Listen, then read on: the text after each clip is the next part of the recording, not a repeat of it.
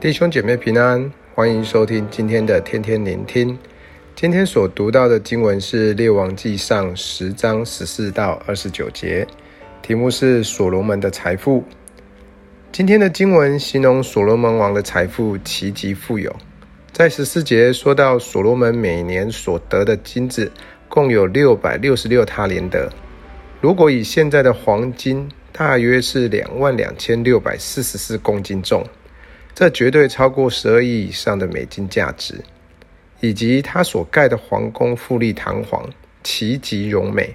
在二三到二十四节说到所罗门王的财宝与智慧胜过天下的列王，普天下的王都求见所罗门，要听神赐给他智慧的话。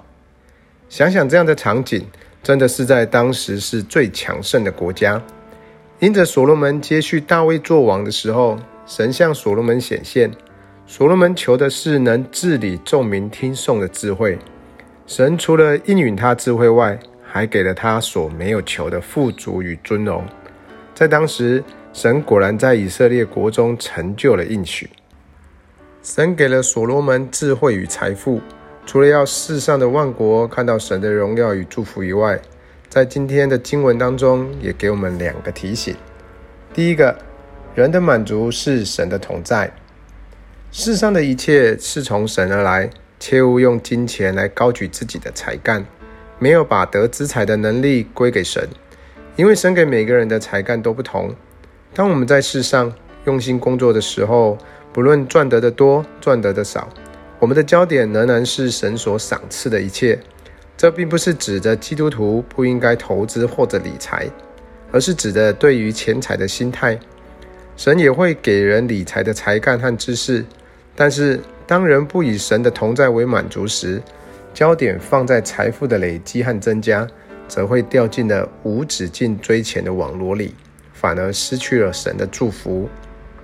第二个，财富为要使这地得福。耶稣在钱财的事上有很明确的教导。路加福音十二章三三到三十四说：“你们要变卖所有的周济人。”为自己预备永不坏的钱囊，用不尽的财宝在天上，就是贼不能进、虫不能住的地方。因为你们的财宝在哪里，你们的心也在那里。的确，我们有能力获得财富，并不是证明神有祝福我这件事而已，而是有一个更明确的目的，就是积财宝在天上。但如何把财宝积在天上呢？就是变卖所有，周济人。那结果不就是我什么都没有了吗？